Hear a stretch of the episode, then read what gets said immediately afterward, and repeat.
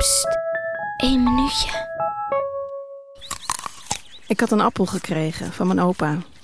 Hij was rood en sappig en ongelooflijk lekker. Maar toen, in één keer, hapte ik een heel stuk van het klokhuis. En voor ik het wist had ik het doorgeslikt.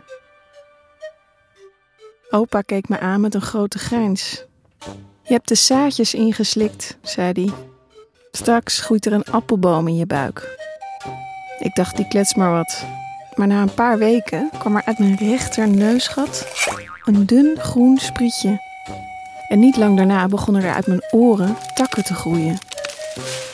Het was echt ontzettend onhandig om een t-shirt aan te doen. Maar als ik de straat op ging, had ik wel veel bekijks.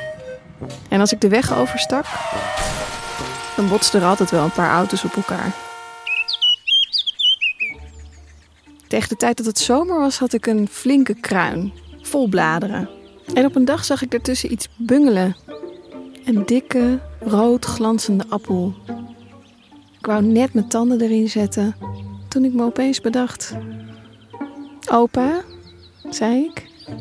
En ik hield de zoet geurende appel onder zijn neus. Deze is voor jou.